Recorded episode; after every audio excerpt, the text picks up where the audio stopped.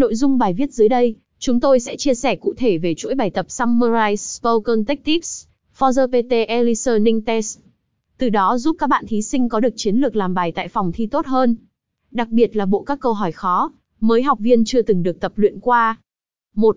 Contents 2. Giới thiệu 11 Summarize Spoken Tactics 3.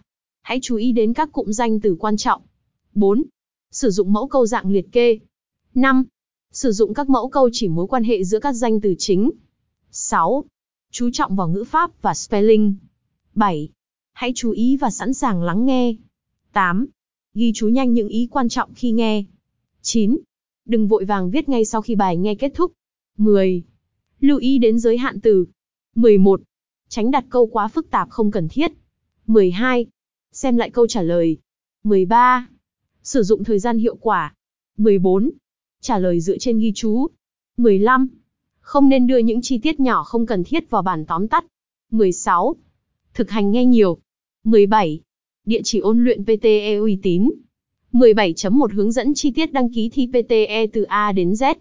17.2 Giới thiệu chi tiết về PTE Tool hỗ trợ thi PTE đạt điểm cao.